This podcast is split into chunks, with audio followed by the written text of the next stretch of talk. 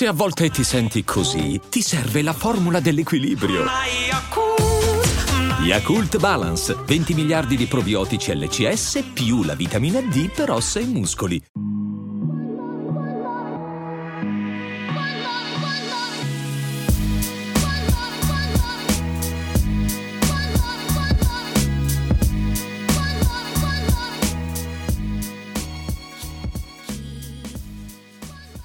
Siamo di nuovo insieme amici di Slice, eh, episodio 53 del nostro podcast dedicato al tennis. Guido Monaco, Emanuele Ricciardi. Ciao Emanuele. Ciao Guido, ciao a tutti.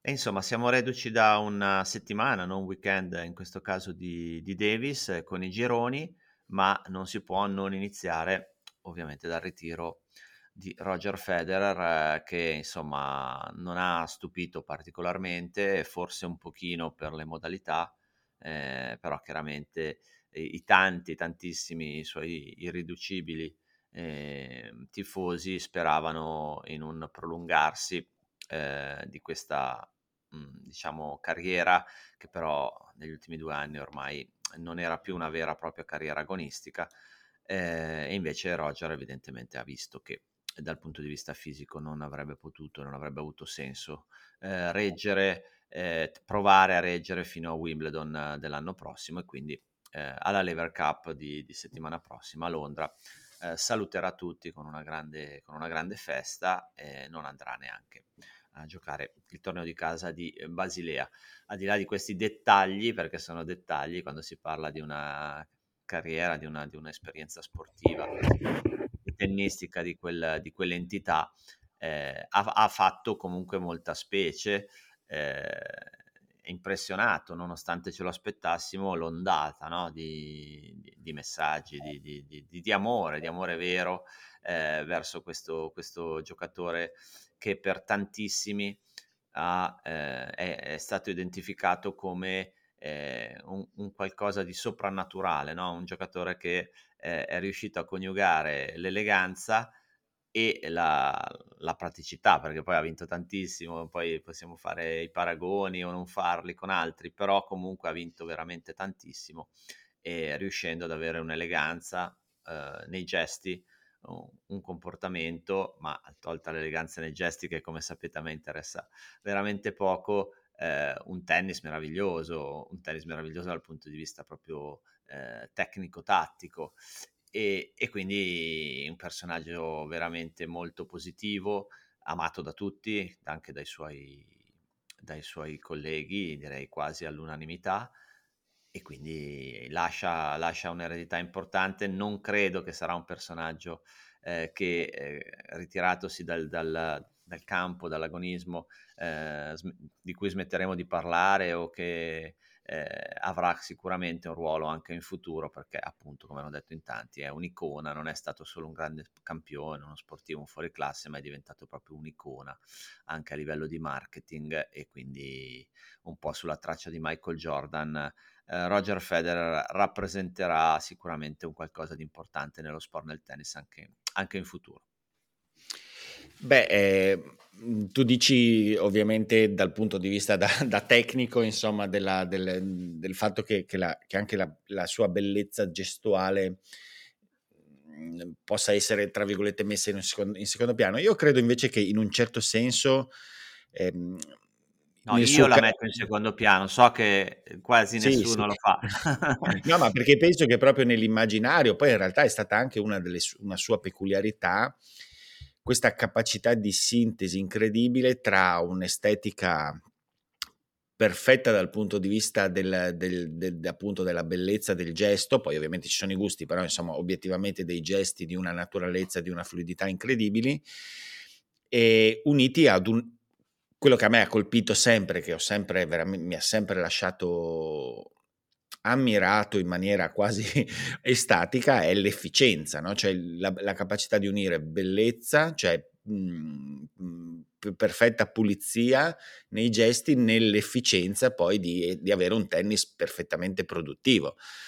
E, e in, questo, in, in questo è, è, stato unico quasi, quasi in, in termini assoluti nello sport Eh, tu hai fatto riferimento a Jordan, Jordan era mm, nella pallacanestro un giocatore estremamente, anche lui con queste, queste movenze quasi feline, molto naturali e perfettamente efficiente, non c'erano fronzoli. Eh, un tennis bellissimo ed efficiente, questo, questo ovviamente l'ha, l'ha elevato in maniera incredibile nell'immaginario, ma giustif- in maniera perfettamente giustificata, perché c'era sostanza, c'era forma e c'era sostanza. E, ed questa secondo me la sua grandissima peculiarità. E il fatto che condivido il fatto che lui è probabilmente una di quelle figure destinate a rimanere, chissà, probabilmente anche con qualche ruolo poi nel, in, in, futuro nello sport, bisognerà vedere. Jordan si è dato alla, alla, alla, alla carriera di, di, proprietario di una franchigia NBA. Eh, Federer in questo momento ha creato, cioè, in questo momento la sua eredità materiale nel mondo del tennis è questa Lever Cup in cui darà l'addio. Eh, chissà che non, poi invece non ci siano altre prospettive, che possa avere dei ruoli diversi o che possa entrare in maniera diversa nel tennis. E, e l'amore, l'amore diffuso è dovuto al fatto che è uno di quei personaggi che ha completamente travalicato i confini del tennis, è diventato riconoscibile ovunque, iconico, eh, in questo caso sì veramente alla Michael Jordan, nel senso che il logo di Michael Jordan, se vedi sulle scarpe, sulle Nike, no, è entrato nel mondo nella cultura pop e Federer ha fatto lo stesso sostanzialmente col suo, con, la sua, con la sua immagine iconica. Sì, e, e, e, sì, e, no, no, penso... pure. No, no, dico che questo è effettivamente un lascito proprio culturale, oltre che sportivo. Sicuramente Federer è riuscito a, dare, a entrare nel, nell'immaginario a livello quando lo sport riesce a travalicare se stesso e a diventare proprio cultura popolare. E Federer è riuscito a fare questo, uno dei personaggi che è riuscito a fare questo. Sì, diciamo che si potrebbero uh, dividere, si potrebbe dividere in due un po' la carriera di altissimo livello di, di Federer e eh, tra poco vi spiego perché a me è piaciuta ancora di più quella, la seconda parte, quella magari meno vincente, ma, ma dove secondo me ha fatto le vere, le vere imprese eh, o le più grandi imprese. Eh, beh, dicevi poco fa eh, a proposito della Lever Cup, la Lever Cup però è una costola del, insomma, della società di management che ha creato insieme al suo storico manager eh, Godzik, che è il marito di Mary Jo Fernandez, che ha un figlio che promette bene nel tennis ed è insomma un manager molto brillante e lui sicuramente anche in quel campo, sicuramente oltre all'Ever Cup, eh, hanno credo sotto la loro ala già Coco Golf, insomma hanno già un, un progetto eh, in, in, testa che andrà, che andrà, sviluppato. Poi lui chiaramente con gli sponsor, sponsor storici, a partire dall'abbigliamento, ha dei contratti ancora lunghissimi. Eh, la Uniqlo gli ha fatto un contratto sapendo perfettamente che almeno metà di quel contratto, eh, di, quel, di, di, almeno metà di quel contratto Federer ne avrebbe, diciamo così, usufruito. Poi vediamo, vedremo chi ne ha usufruito di più eh, anche da ritirato, insomma, eh, marchi importantissimi rapporti con uh, star del cinema, della moda, della politica molto vicini. E, insomma, raccontava Virginia Wade anche di un addirittura di un aneddoto insieme alla regina Elisabetta. Insomma, stiamo parlando di un qualcosa, come dicevi tu, che ha travalicato proprio eh, i, i confini dello sport.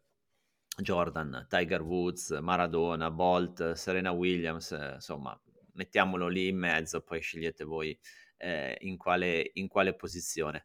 Eh, dicevo, la carriera di Federer è ovviamente stata un po' divisa in due, ma non per colpa sua, diciamo, perché nella prima parte della, della carriera ha, ha stravinto, premessa, ha fatto un po' fatica a iniziare a vincere gli slam, poi dopo ha stravinto fatica per quanto può far fatica uno come Federer, però diciamo che non è stato proprio un, un teenager vincente, ha vinto dopo i vent'anni.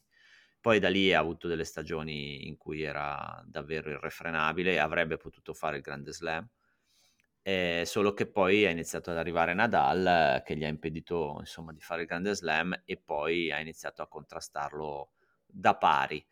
Eh, e subito dopo poi è arrivato anche Djokovic. Quindi dicevo, nella seconda parte soprattutto direi quel 2017, quando è rientrato dopo sei mesi di, di, pausa, andando a vincere in Australia, giocando a mio avviso sotto la guida di Ljubicic il suo miglior tennis in assoluto, eh, con quella finale straordinaria con Nadal, ma poi la vittoria anche a Wimbledon e Australia dell'anno dopo, del 2018. Quello è stato secondo me il momento, anche perché Roger in quel momento iniziava ad avere 36-37 anni, quindi ok, eh, tutti più longevi, però devi poi andare a essere competitivo, a vincere a quell'età lì contro Nadal e Djokovic. E lui, e lui ci è riuscito, quindi secondo me quella è la, è la perla, il ricordo più, più forte che avrò io del, del, del, valore tennistico, del valore sportivo di, di Roger Federer.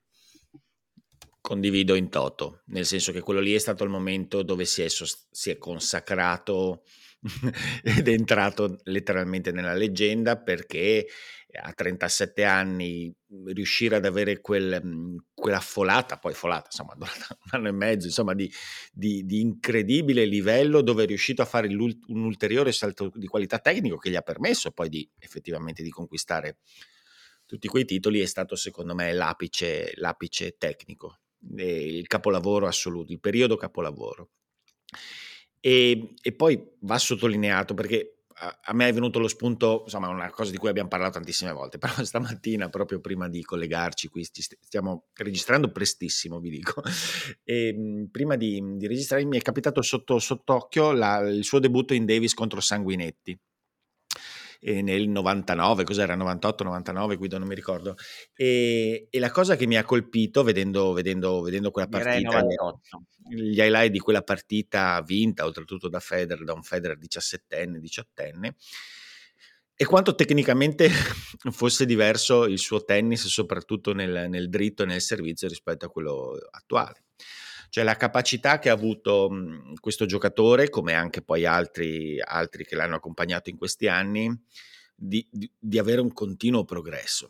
Se, pens- se, lo vede, se, lo si vede, giocare in quegli anni e lo si vede giocare solo 5-6 anni dopo, c'è stata una trasformazione in alcuni elementi tecnici incredibile e poi se lo si vede nel 2017 eh, riuscire anche lì a fare un ulteriore a 37 anni un, un ulteriore step per dire sul lato del rovescio, no? È riuscito a fare incredibile con Djokovic.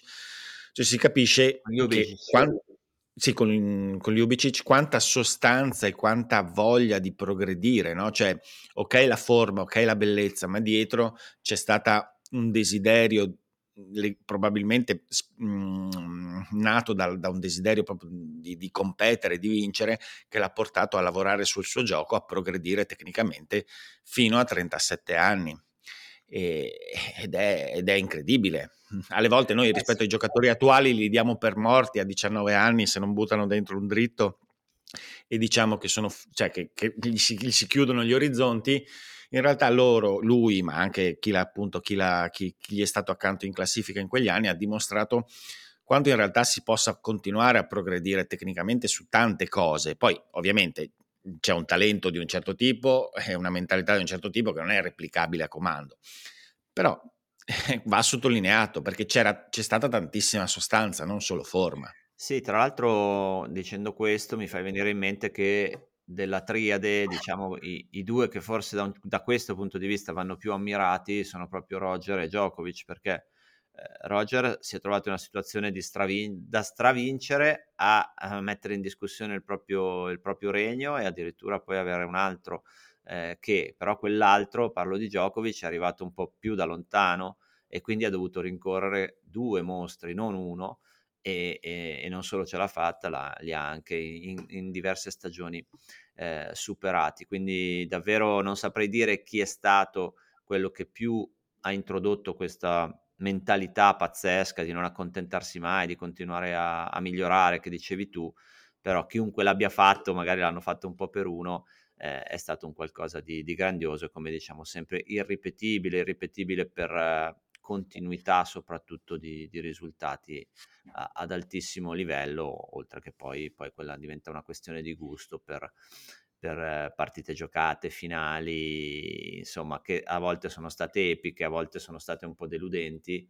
Eh, mi vengono in mente soprattutto le finali di Roger a Parigi, alcune finali di Roger a Parigi, mh, mhmm, contro, contro Nadal, però era Nadal e quindi ampia giustificazione, insomma. Sì, e, che poi, poi sì, vabbè, finisci, scusami, scusami. E poi quei rimpianti, insomma, quei rimpianti, soprattutto un paio di partite agli US Open contro Djokovic, perse con match point a favore, e quella più grande che poteva essere l'ultima, no? anche perché poi lì cosa è successo dopo il 2019, quella finale persa con match point, eh, lockdown, non si gioca a Wimbledon l'anno dopo, lui inizia a avere problemi fisici, quindi il finale di carriera è stato veramente purtroppo non degno, ma non per colpa sua, eh, di, quella che era stata la sua carriera e quindi forse eh, questi, l'ho detto di Nadal quest'anno, no? lo ridico Federer dopo quel 2019 forse avrebbe dovuto avere la forza, anche se quella sconfitta ha fatto molto male, di, di, salutare tutti alla grande, perché comunque poi a quei livelli purtroppo non l'abbiamo, non l'abbiamo più visto. Ma io credo che in quel momento sia intervenuto il fatto che appunto è difficile, è difficile mollare all'apice, è difficile mollare dopo una sconfitta così dura.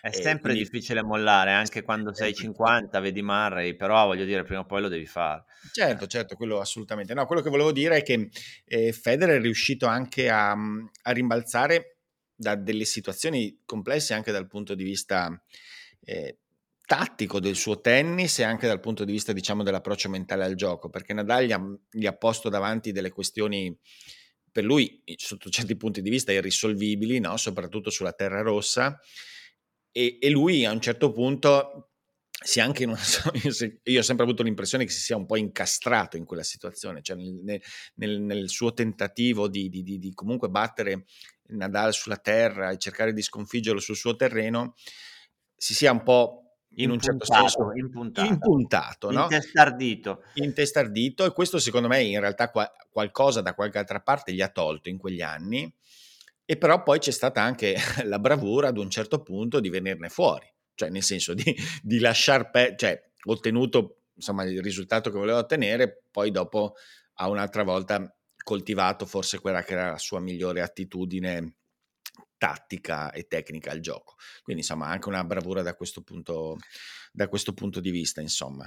E, ehm, e niente insomma, quindi, quindi, che dire, eh, adesso è, è una situazione dove mh, mhmm, sì, il momento del ritiro è sempre, l'abbiamo detto, è incredibilmente complesso. Io trovo che debba essere rispettato ognuno dal, dal punto di vista umano nella sua complessità, insomma, ognuno lo fa a suo modo. Nel suo caso eh, effettivamente non è stato fortunato perché questi ultimi due anni sono stati complicati dal punto di vista anche della logistica eh, e poi un infortunio di un certo tipo probabilmente eh, è subentrata nella sua mente anche come ha sempre detto anche Mare di non voler mollare per questioni atletiche, cioè di essere lui a decidere. Però alla fine nel suo caso pare che si sia invece dovuto piegare a questa cosa. Perché Beh, sai, nel, nel, caso degli atleti di oggi, Federer aveva passato i, ha passato i 40, capire il limite tra ehm, smetto perché ho un problema fisico e smetto perché ho 40 anni.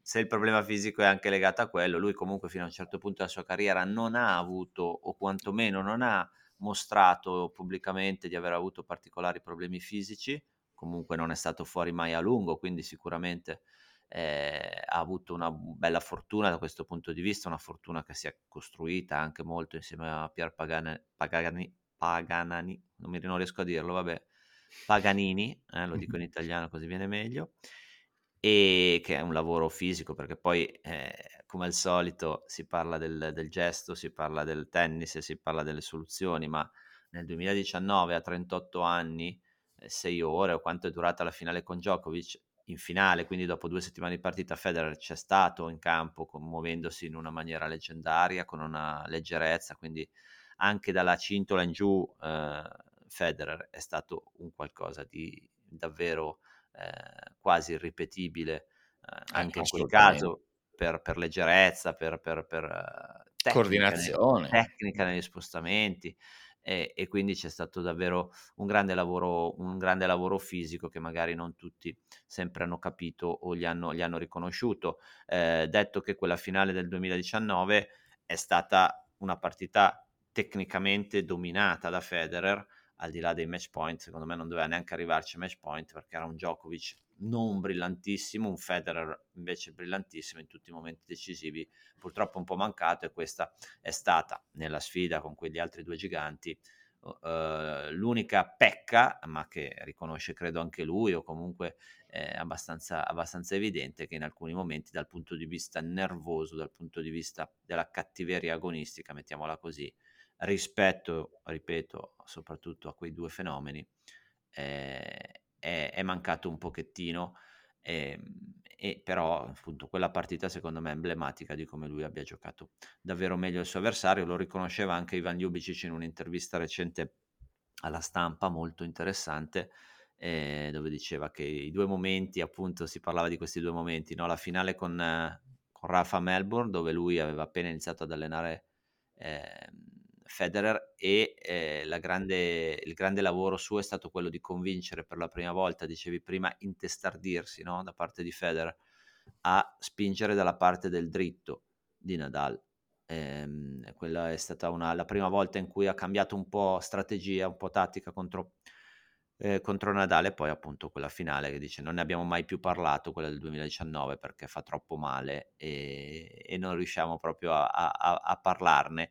E vabbè, comunque adesso abbiamo detto che dedicheremo ovviamente un grande spazio alla puntata, la prossima, quella post Lever Cup a, alla straordinaria carriera di, eh, di Roger Federer e aggiungerei che ehm, nel 2000 sì, 2000 magari, nel 1997, eh, come dicevamo prima fuori onda, io ogni tanto lo racconto perché ho custodito il tabellone, io giocatore di satellite eh, vado a giocare in Svizzera nel mio anno migliore tra l'altro e eh, girava voce di questo ragazzino che a 16 anni stava giocando, credo, non credo di sbagliarmi, il primo satellite, cioè il primo torneo diciamo professionistico o di avvicinamento al professionismo in, in Svizzera, un torneo su tre tappe col Master e lui comunque si andava a vederlo giocare, ha fatto tra l'altro semifinale eh, in almeno tre di quelle tappe contro giocatori intorno alla duecentesima, trecentesima posizione, i più forti di quel satellite, quindi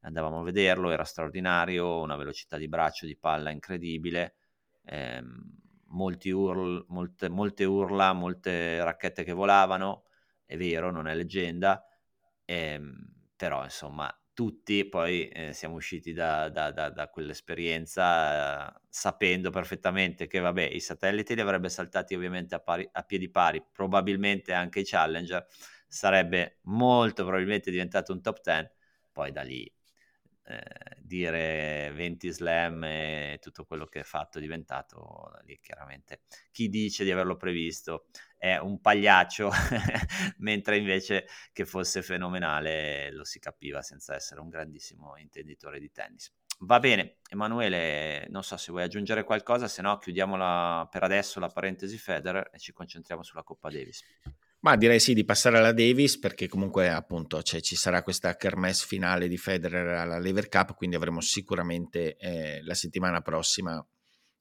altre cose da raccontare su di lui, insomma, per rendergli onore. No, beh, la, la Coppa Davis, co- hai cambiata qualche impressione complessiva rispetto alla competizione? Ti faccio una domanda che ti faccio, nel senso eh, che partirei quasi dalla fine, nel senso che ho sentito, cioè la Coppa Davis, gli organizzatori insomma hanno ovviamente alla fine di queste giornate hanno, hanno pubblicizzato molto il fatto che ci sia stata una grande quantità di pubblico. Eh, e io continuo a dire una cosa, cioè ovviamente nei, nei TAI, nel, nelle sfide con le, con le squadre di casa coinvolte le squadre di casa, eh, lo spettacolo mh, dal punto di vista, insomma, è simile a quello della vecchia Coppa Davis in un certo senso e quindi l'atmosfera, il pubblico c'è. Il problema sono i, i, il vuoto pneumatico che si viene a creare quando non ci sono le squadre coinvolte, le, coinvolte le squadre di casa. E in generale poi facendo, mi pare che ci sia uscita una statistica dove in realtà quei numeri che hanno dato confrontati alla, alla capienza complessiva della, dei vari palazzetti, eh, diano un responso di un, di, una, di, un, di un, pubblico presente sostanzialmente meno di 50% degli spalti, ah. dei posti disponibili. Eh, non sapevo questo dato che è molto interessante. Boh, allora, mi sforzo di essere obiettivo e di dare a Cesare quel che è di Cesare e non so se è di Cesare, tra l'altro, non so neanche se sia di Cesare, nel senso che nel momento in cui io faccio questo ragionamento qui, la, la, la, formula l'abbiamo criticata, è super migliorabile, vanno trovati degli equilibri che secondo me chi sta, eh, chi sta gestendo quest, questi regolamenti non, non ha, a volte non ha gli strumenti secondo me per farlo, eh, quindi sono molto duro da questo punto di vista, però dico anche che finché i giocatori, alcuni giocatori, buona parte dei giocatori importanti avranno questo attaccamento, questo piacere a giocare per la propria nazionale, sì, sì. allora la Coppa Davis eh, può avere, anche con questa formula discutibile, può avere un suo, un suo significato. Eh, non sappiamo però cosa succederà in futuro, perché come sono entrati questi di Cosmos eh, a comprare la Coppa Davis, potrebbero entrare, lo dicevamo nella scorsa puntata, eh, dei miliardari petrolieri arabi, come è successo nel calcio, e, e, e fare una rivoluzione a, a suon di, di, soldoni. Anche qui i giocatori, leggevo, eh, sono molto gratificati dal punto di vista economico per il gettone di, di presenza. No? Qualcuno criticava la squadra, la, il numero di, di, di, persone presenti nel team, forse particolarmente in Italia, perché c'erano più di 20 persone, credo, nel team però si diceva mhmm, non è a, a, carico diciamo della federazione perché il gettone, il giocatore col gettone di presenza porta il suo, il suo staff, il suo allenatore e quindi tutto sommato è una cosa gestibile che è anche un'occasione per, eh, parliamo d'Italia in questo caso, per eh, condividere esperienze tra coach e continuare a portare avanti questo volano. Dicevo, eh, i giocatori dimostrano un grandissimo attaccamento. I nostri sicuramente, perché anche Sinner è arrivato da New York con quella delusione con Alcaraz, comunque si ha, ha risposto presente, ha dovuto, la prima giornata ovviamente l'hanno lasciato a riposo, come hanno lasciato a riposo Alcaraz la Spagna. Mancavano Zverev, vabbè, un po' per infor- più per infortunio direi, anzi per infortunio, però mancavano Cilic, Shapovalov, Tiafo e appunto Alcaraz e Sinner hanno giocato, hanno giocato insomma non al massimo delle loro possibilità, diciamo così. Quindi anche a livello di data qualche perplessità, però come dicevi tu, quando la squadra gioca in casa, il problema è che a Malaga in casa ci giocherà una squadra. Eh no, no, ma hanno quattro, almeno quattro, e, e, devi andare a comprare dei biglietti. Mi, mi, metto nei panni di un tifoso italiano che va, prende i biglietti per uh, Stati Uniti, Italia, eh, e poi prenderai i biglietti per la semi e per la finale? Punto di domanda, sperando che l'Italia Beh, vada infatti, in finale. Infatti ho, ho, sentito una cosa mh, di, probabilmente dalle, dal, dalla bocca di Dell'Edera, del, di, del membro manager. del manager. Mi pare che durante un'intervista abbia accennato al fatto che ci sia una sorta di piccola crew di tifosi che viene che è assoldata sostanzialmente dalla eh, federazione. Era abbastanza evidente quella curva tutta colorata. Tamburi, era... sì. Ho pensato quelli... subito senza sentire l'intervista di Dell'Edera. Guarda te. Eh, quelli lì mi pare che quelle, quel gruppetto di tifosi, eh, non so sì, come. Che... ma quanti erano? 100? Eh, però so. verrà, verrà, verrà, spedito a, a Malaga sì, sì, no, ma è... Però dai, ma siamo al... No, no, ma infatti... Non ma non per colpa della, del, della federazione dell'Italia, eh, siamo al ridicolo, nel senso che, cioè, ma la Coppa Davis, cioè, dovremmo, dovremmo fare a, a, a botte su, su, su, internet per cliccare per primi i biglietti quando escono in un'ipotetica semifinale o finale dell'Italia. Non eh, ci giocasse in Italia, sì No, ma dico anche a Malaga, non essere lì con la squadra che abbiamo, con Berrettini e Sinner, eh, che, che, mhmm, insomma possiamo avere delle chance di vincere, un tifoso non sa che come muoversi sostanzialmente, perché cosa fa? Prende i biglietti per quarti, semifinali, finali, poi sì, li può sempre rivendere, è vero? Ci sono su internet vari siti dove puoi farlo, ma che vita è? Devi prenotare l'aereo, l'albergo, una settimana. Boh. Sì, sì, no, eh, vabbè, insomma, è quello, quello, di, quello di cui abbiamo parlato già da... Sì, da, no, ma andando proprio nello specifico della cosa, poi le, le, le, le incoerenze le abbiamo viste, le abbiamo, ne abbiamo parlato in, in, abbondanza, ma questa a me fa arrabbiare, perché dico io ci andrei anche volentieri, anche, non solo da addetto ai lavori, anche da tifoso a vedere, a vedere la Coppa Davis. E, e, vabbè, posso vedere anche le altre squadre, eh, sono un appassionato di tennis, non è che mi fa schifo vedere le altre squadre, però se voglio andare con lo spirito di vedere l'Italia non so assolutamente come muovermi e così i tifosi di qualsiasi altra squadra.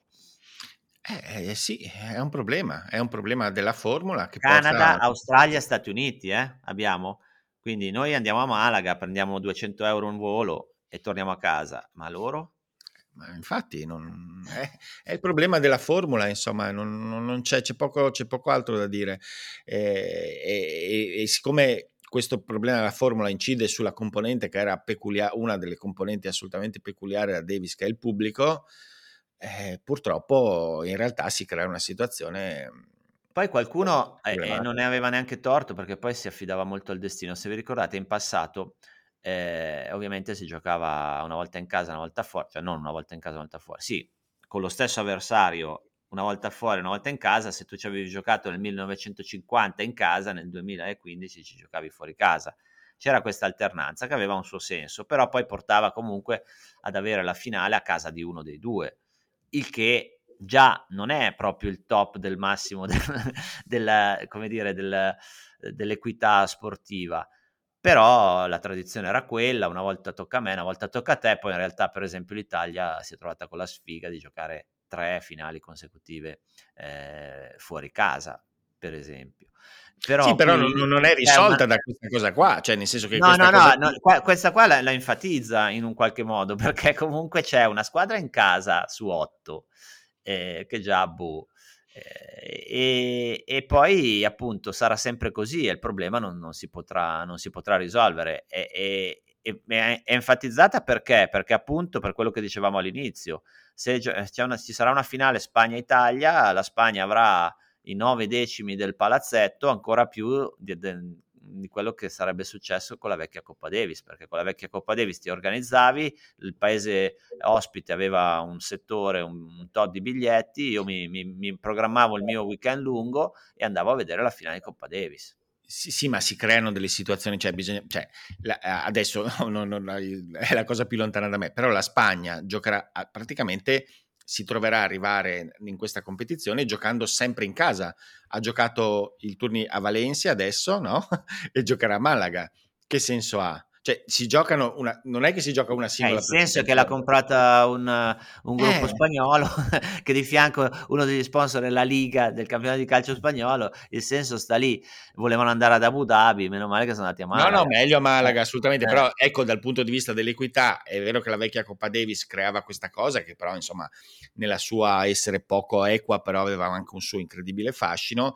Adesso non è che si è risolta questa situazione, addirittura, anzi si è, si è, si è, si è acuita, insomma. Vabbè, comunque io direi anche per non, come dire, mantenerci credibili ed obiettivi, metteremo giù delle proposte eh, costruttive, eh, sia per la formula che per il regolamento delle partite che per eh, i, i, luoghi e poi ne, ne, discuteremo a tempo debito, sì. magari quando avremo ospite Filippo Volandri che sarà nostro ospite prima di, eh, di Malaga molto probabilmente però eh, andiamo, andiamo, un po' più sulla... È detto che a noi non piace, insomma l'avete, l'avete capito, eh, andiamo un po' più sul fatto agonistico, no Emanuele?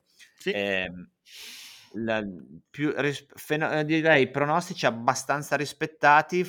Io to- eh, trovavo molto molto forte e completa la, la Gran Bretagna e, e mi ha stupito un po', anche se si è giocata su pochi punti, la sua, la sua eliminazione. Anche la scelta del doppio con Marray forse non è stata eh, così impeccabile, visto che loro hanno altri doppisti molto forti come Skupski e lo stesso fratello di, eh, di Andy Murray. Beh, Però... lì, Lì in realtà a Cannare è stato abbastanza Norri, no? Mi pare che abbia giocato abbastanza male. No, vabbè, però non è che se Norri eh, canna poi dopo devi mettere il doppio meno forte. Eh, no, no, no, quello sì, eh, ammesso, che, ammesso che poi eh, fosse meno forte, però insomma direi che i risultati poi non hanno dato particolarmente ragione a, a Leon Smith, il capitano della Gran Bretagna. Quindi eliminata la Gran Bretagna, ehm, la Serbia, che ovviamente non aveva esatto. Djokovic. E vabbè, mettiamoci dentro anche la Francia, che comunque ormai non è più un fattore, almeno in questi anni non lo è, è per gli alti livelli. Delle assenze abbiamo parlato, è ovvio che l'Olanda, che magari qualcuno si può stupire perché quel girone Stati Uniti, Olanda, Gran Bretagna era effettivamente molto tosto, l'Olanda con uh, Van de Zamschulp, mm, Grigspur come, come spalla, ma soprattutto con dei doppisti assolutamente competitivi, rischia di essere su quei campi, su quella condizione molto lenta, molto lenta, sia di campo che di palle, se ne sono lamentati tutti praticamente unanimamente, forse solo Berrettini non si è lamentato e lasciamo l'icona aperta perché ci tengo eh, a tornare su quel punto. Dicevo, ehm, l'Olanda è una squadra assolutamente da tenere in considerazione. Quarti di finale e poi ti passo la parola. Stati Uniti-Italia con la vincente di Canada-Germania. Canada-Germania, Stati Uniti che molto probabilmente recupererà Tiafo. Parliamo di novembre, eh, parliamo di tra più di due mesi. In novembre, sì. Eh, no, due mesi, due mesi esatti. Due mesi Stati Uniti Italia con gli Stati Uniti che recuperano Tiafo. Canada-Germania con Canada, credo, con Shapovalov e eh, Germania con Zverev. Speriamo se riesce a rientrare da quell'infortunio, non è detto.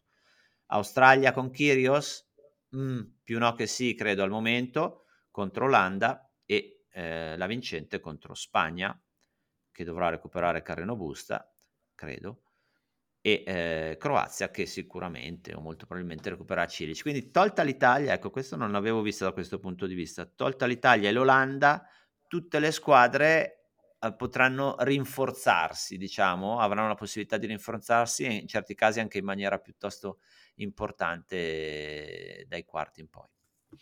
Eh sì, perché come dicevamo ci sono state, ci sono state parecchie defezioni, probabilmente anche per la calendarizzazione di questo turno, che era mhmm, troppo vicina probabilmente agli US Open.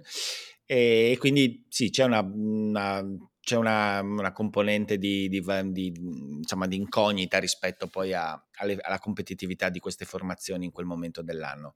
Mi chiedo appunto anche, anche il Canada, no? fino a poco prima del, del, mhmm, fino a qualche giorno fa pensavamo, certo. io avevo colto che Aliassim non ci sarebbe stato, invece c'è stato, è stato decisivo poi in realtà per la qualificazione.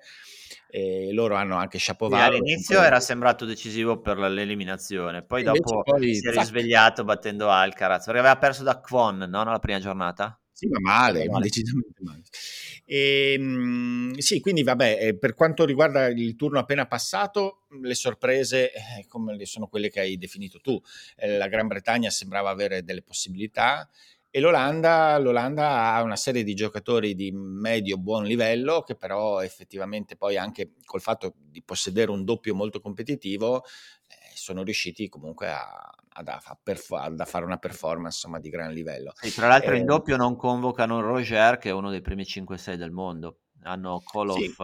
e, e Middlecop che evidentemente si trovano meglio insieme e, e hanno, si permettono il lusso di lasciare fuori uno dei top 10 eh, vincitori di Parigi quest'anno in, in doppio. Sì, e, e, poi sì, l'altra sorpresa secondo me è stata un pochino il Canada che ha preso il posto della Serbia, però ovviamente una Serbia senza Djokovic e un Canada comunque con Aliassim sono, sono, sono riusciti, insomma, oltretutto il Canada c'è un po' di polemica perché il Canada è stato anche ripescato, insomma, sempre parlando di formula un po' discutibile. Ecco. Beh, almeno per... non ci sono più le wild card, dai. Esatto, è vero. Eh, poi, e per quanto riguarda i quarti, è, è, interessante. Tu magari hai qualche notizia, secondo qualche sensazione riguardo al fatto di, della partecipazione di Nadal, perché potrebbe ovviamente rendere la Spagna.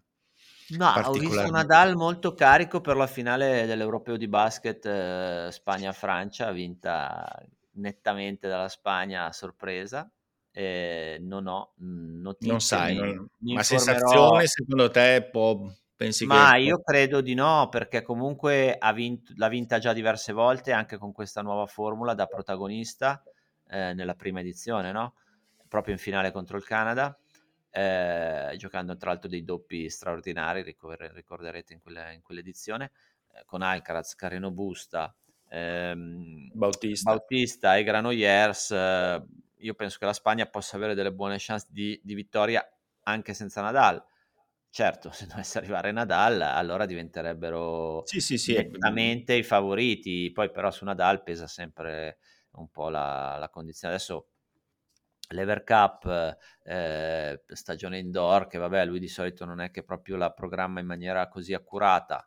Eh, che stia invece eh, magari veramente covando nel suo ritiro di, di Mallorca quel progetto di andare a vincere per la prima volta le finals e allora a quel punto sicuramente la Coppa Davis non farebbe parte del, del progetto. Mm, sinceramente non lo so, mm. però cercheremo di, di, avere qualche informazione in merito. No, eh, perché tralasciando quella, una Spagna eventualmente con Nadal che forse, eh, insomma, in maniera abbastanza oggettiva, forse si eleverebbe un po' sul resto dal punto di vista della qualità, eh, in realtà l'Italia ha delle buonissime possibilità. È vero che al primo turno con gli Stati Uniti non è stato, non, è, non sarà, sì, il quarto di finale con gli Stati Uniti è una partita già complicata, lo saranno sicuramente tutte, però ci sono delle, delle ragionevoli possibilità.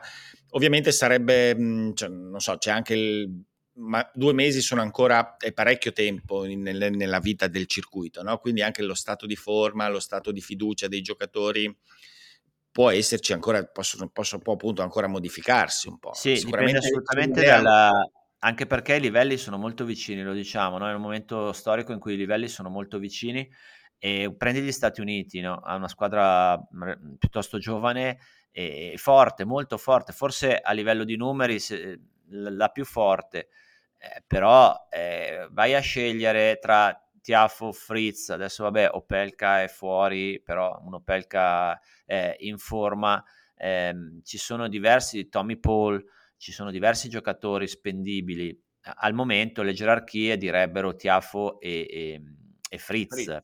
Però poi, sai, sono giocatori che hanno tirato tutto l'anno, Fritz in particolare, devi vedere poi come arriva a, a fine novembre, con che motivazioni, con che energie e quanto si adatteranno poi a queste condizioni di gioco, come abbiamo detto, molto lente. Vediamo se verranno leggermente modificate da qui a, a, a novembre. Eh, sempre, sempre, sempre, sempre, considerando il fatto che c'è una componente determinante, magari per noi non lo è stato in questo, nel nostro TAI, nei nostri TAI non lo è stato in questi giorni, però il doppio comunque è sempre in questa formula può risultare d'improvviso determinante, no? Quindi per dire, gli Stati Uniti hanno quella componente e hanno anche un ottimo doppio potenzialmente, così molte altre squadre, tra virgolette, in apparenza un pochino magari non così competitive. Ma guarda, te la farei, te la farei però... se abbiamo tre minuti le, le, l'analisi squadra per squadra, tanto non ci mettiamo tanto. Stati Uniti abbiamo detto, perché dicevo quella cosa della, dei numeri, no? Sempre difficile, meglio avere, andiamo sulle due frasi fatte, meglio avere problemi di abbondanza dicono i capitani, però poi quando hanno problemi di abbondanza, vedi la Francia, adesso mi viene in mente l'esempio della Francia degli anni scorsi, no? tanti giocatori molto forti, anche dei top 10, però non una gerarchia così chiara e alla fine poi venivano fuori confusioni, polemiche, e, eccetera. E gli Stati Uniti hanno quel rischio lì. Eh, addirittura, infatti, mi è piaciuta la scelta di portare quattro giocatori. Una volta che ha, rifiutato ta- che ha, ha rinunciato Tiaffo, non l'hanno neanche sostituito. Gli americani in questo sono forti, sono veramente molto pratici, prendendosi anche un bel rischio perché si sono portati Sock come singolarista di riserva e se avesse avuto un raffreddore o Paul o, o Fritz erano, erano comunque guai. L'Italia non ha quel problema perché adesso le gerarchie sono molto molto chiare eh, e c'è un grande attaccamento e c'è il doppio, vabbè, non so se iniziare questo discorso sul doppio, però vabbè, magari lo, lo rimando. No, sul doppio italiano, perché nonostante l'ottimo livello che hanno raggiunto Bolelli e Fognini, non sono convinto che potrebbero essere vincenti nei turni decisivi, però è una mia sensazione. Ehm, Canada, appunto, con Shapovalov, se dovesse rientrare, e, e agli Assime, Pospisil, Ken Davis comunque vale sempre di più del suo livello, anche e poi è un forte doppista, è una squadra da tenere d'occhio. La Germania senza Zverev la, la escluderei, ma anche con uno Zverev a rientro, sinceramente, sarei un po' stupito di vederla protagonista. L'Australia, ecco qua, volevo arrivare. L'Australia che giocherà contro l'Olanda, se convincono Kyrgios, un buon Kyrgios ovviamente, perché poi che dovrebbe essere più o meno in Europa in quel periodo, perché le finals di doppio dice che nel, nel, rispetto di, del suo amico Kokinakis le, le, le, le, verrà a giocare. Se recuperano Kyrgios nel 2 su 3 e, e ti fa la differenza. Allora l'Australia con De Minor, Kokinakis eh, e il doppio eventualmente Ebden e Portugal diventa veramente la favorita secondo me però c'è una grossa inco- incognita. E poi, vabbè, la Spagna, la Spagna abbiamo detto, e la Croazia sicuramente con Cilic, Cioric e il doppio forte, di nuovo come al solito, una, un'avversaria da non, da non, sottovalutare, soprattutto subito per la, per la Spagna. Quindi un quadro, direi, molto, con molte incognite, quindi è impossibile fare un pronostico che però potrebbe diventare molto, molto intrigante se dovessimo recuperare un bel po' di questi nomi che abbiamo fatto. Sì, eh, sì, sì, assolutamente. Sì, c'è, c'è, la speranza anche che accada. Insomma, Ghirios non sarebbe male si presentasse, beh, intanto alle finals per il doppio, credo che tutti gradirebbero, anche gli organizzatori, perché insomma darebbe un boost. Qualche biglietto a, in più lo fa, lo fa, vendere sicuramente. Lo fa vendere tutti i giorni, insomma, tante televisivo in più. Esatto. E poi effettivamente partecipasse lì, ci potrebbe sicuramente ci stare, potrebbe stare anche la partecipazione alla, alla, Coppa Davis, anche perché comunque lui ha, ha sempre espresso una certa mhmm, insomma, gli piace, ha uno spirito di, collettivo no? legato al, al piacere di, di, fare collettivamente squadra. Con Kokkinakis comunque ci sarebbe anche il fatto che c'è anche Kokkinakis, sì, poi gli australiani Insomma. vivendo spesso fuori, lo diciamo, tanti mesi fanno proprio gruppo, loro sono molto amici. Esatto, esatto, quindi, quindi, potrebbe effettivamente essere... Poi Hewitt è, Hewitt è uno che sicuramente è, ha degli ottimi argomenti e il peso per poter convincere anche un Kyrios a, a preparare esatto. questo... questo, no, questo sì, in sintesi diciamo che ecco, questa, mhmm, fo- nonostante tutti, tutte le critiche, si si, si è messo un tabellone abbastanza interessante che potrà potrà essere di richiamo per noi soprattutto perché abbiamo cominciamo a avere sarà così probabilmente ogni anno da qui in avanti probabilmente insomma abbiamo delle occasioni di essere incredibilmente competitivi forse per quello dispiace anche un po' che sia una, una Davis svilita perché eh. obiettivamente abbiamo delle tali possibilità che che Beh, sì, sicuramente mettiamola così, dovessimo vincere questa Davis quest'anno, l'anno prossimo, più di una volta, sarà meraviglioso, sarà un grande momento, un grande ricordo non credo che poi a distanza di 50 anni o 40 anni qualcuno farà la serie, la squadra 2 su, su questa Coppa Davis. Ecco, questo, ne, ne, ma chissà, ne, chissà vedremo, vedremo, vedremo, ma non per il valore ai giocatori che è anche superiore rispetto a quella squadra, ma no, per l'immaginario che si esatto. porta dietro questa Davis, è questa, vero. Questa competizione. Speriamo che riescano a trovare delle soluzioni per eh, farla ritornare un po' più legata alla tradizione, che non è una brutta parola, non è una parolaccia, ma spesso è proprio la, la chiave chiave, il sale di queste grandi, eh, grandi manifestazioni. Eh, ti, ti, prima di chiudere e eh, di fare un breve accenno sul circuito femminile, perché questa invasione cieca eh, si sta concretizzando, eh. non so se tutti lo sapete, ma tra qualche anno la classifica mondiale femminile sarà invasa, la top 10 sarà invasa da giocatrici cieche. No, questo non lo possiamo sapere, però ci sono due sorelle, sicuramente sopra la media, fortissime le Fruirtova, Brenda e Linda, con la più grande che ha appena vinto il primo torneo eh, WTA e la piccola che grande, sta... grande, 17 anni. 17 anni, esatto, e la quindicenne invece Linda che sta facendo faville nel circuito appena sotto, quindi arrivano, stanno arrivando e con loro ce ne sono altre, la Noscova e, e, e, diverse altre che promettono molto bene a scuola cieca che non si smentisce ma questa volta sembrano aver un po' esagerato. Dicevo, ti do questo tema un po' tecnico-tattico di lettura per chiudere. Eh, giochiamo su questi campi a detta di tutti molto lenti, anche la palla non è sembrata velocissima e giochiamo eh, con Berrettini e, e Sinner, tolta la prima giornata che ha giocato Musetti, quindi due giocatori che spingono molto con palla pesante, eh, con grande servizio Berrettini, contro giocatori leggeri. No? I fratelli Imer, fisicamente, dicevo a livello di palla, Baez, ehm, Cioric, insomma, non, non dei, dei, bombardieri, diciamo così.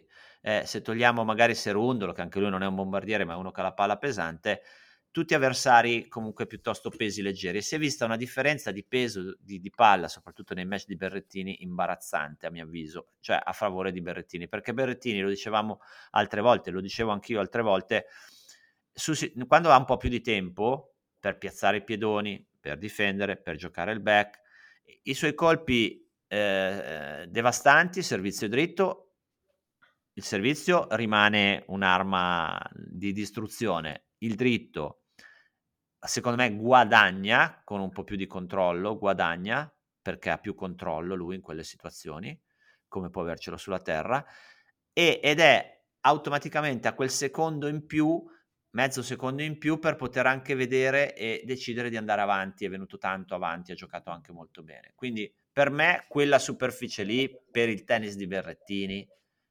è il top del top del top. Per, per Sinner meno, perché Sinner avendo meno la transizione verso la rete la sta esplorando, è migliorato, però comunque non è ancora il suo e comunque non essendo così devastante con servizio dritto sull'1 e 2, a sfondare l'avversario fai molta più fatica. E, e, quindi si è visto, si è visto anche nell'ultima partita con Imer, al di là del fatto che Yannick non fosse assolutamente al top né fisicamente né mentalmente, c'è questa, questa difficoltà.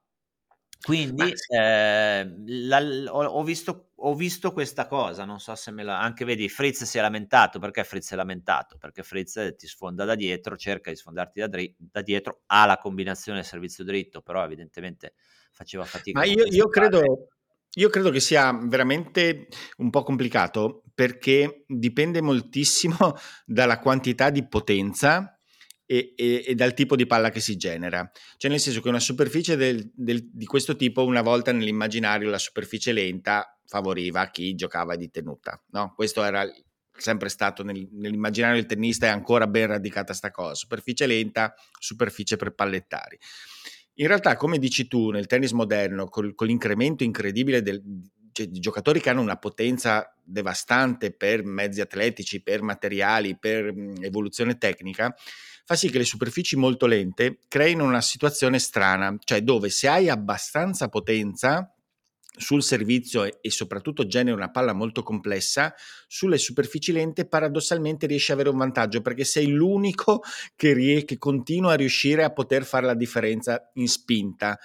E con, col problema dall'altra parte di un giocatore leggero che non riesce ovviamente, rimane soffocato perché non ha veramente modo di fare un vincente mai, Baez, come, come faceva? Cioè, eh, non, non ha provato ad andare in velocità, a provare ad attaccare in controtempo, a giocare queste sì. cose che non sono propriamente sue. No, non, anche perché questa è una superficie lenta dove la palla rimbalza alta e infatti non funzionavano tantissimo le palle corte, cioè, c'era tutta una serie di cose accessorie poi su una superficie lenta sintetica. Lenta che rimbalza alta non è male. Eh? eh? Dico, Renta che rimbalza, che rimbalza, alta non è una bella combinazione, eh, sinceramente. Eh no, è problematico, cioè nel senso che viene premiata tantissimo la potenza. Però per, la, per, le qualità te- tennistiche e ancora più fisiche di Berrettini. Beh, esatto, cioè, per lui è perfetto perché ha la potenza dal servizio e col dritto, nonostante questo tipo di superficie, di fare la differenza, di riuscire a incidere. Chi solo ha meno potenza, certo, anche, anche solo palla... 10 km in meno diventa un servizio da buonissimo, diventa buonino. E, buonino, e, ma anche il tipo di palla, anche il tipo di velocità di palla, certo. perché per dire una palla più dritta probabilmente su una superficie del genere. Però Sinner colpisce abbastanza dritto e nonostante quello un po' di fatica in più l'ha fatta. Poi non è, adesso sembra che stiamo dicendo che giocavano con le palle depressurizzate, però la sensazione era proprio che... Ma soprattutto è corretto il tempo. discorso legato al movimento, perché più tempo permette effettivamente a questi giocatori magari alti e leggermente macchinosi negli spostamenti, se prendono in mano il gioco ovviamente, e loro di solito col servizio, col dritto riescono a farlo, poi di avere più tempo per gestire anche la ricerca di palla.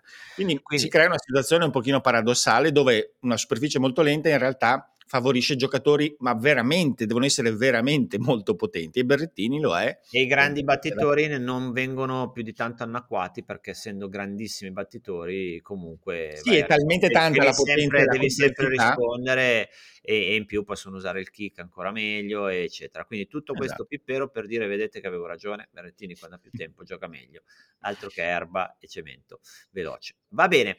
Ehm, io direi che abbiamo detto abbastanza, eh, torneremo la settimana prossima con uh, un po' l'omaggio mh, mm, ancora più approfondito su Federer e post Lever Cup, delle sorelle Fruirtova e dell'invasione ceca nel femminile abbiamo detto e quindi io vi saluterei, vi ringrazio e saluto e ringrazio anche Emanuele Ricciardo.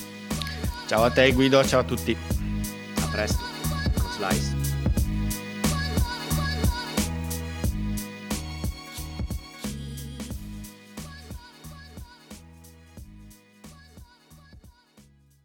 Vacanze in Sicilia o in Sardegna? Con i traghetti GNV porti tutto quello che vuoi, ti rilassi fino a destinazione e se prenoti entro il 14 maggio, posto ponti a partire da 33 euro. Non c'è modo migliore per andare in vacanza. Scopri i dettagli su gnv.it. Offerta valida sulle linee Napoli-Palermo e Genova-Olbia, 10.000 posti disponibili.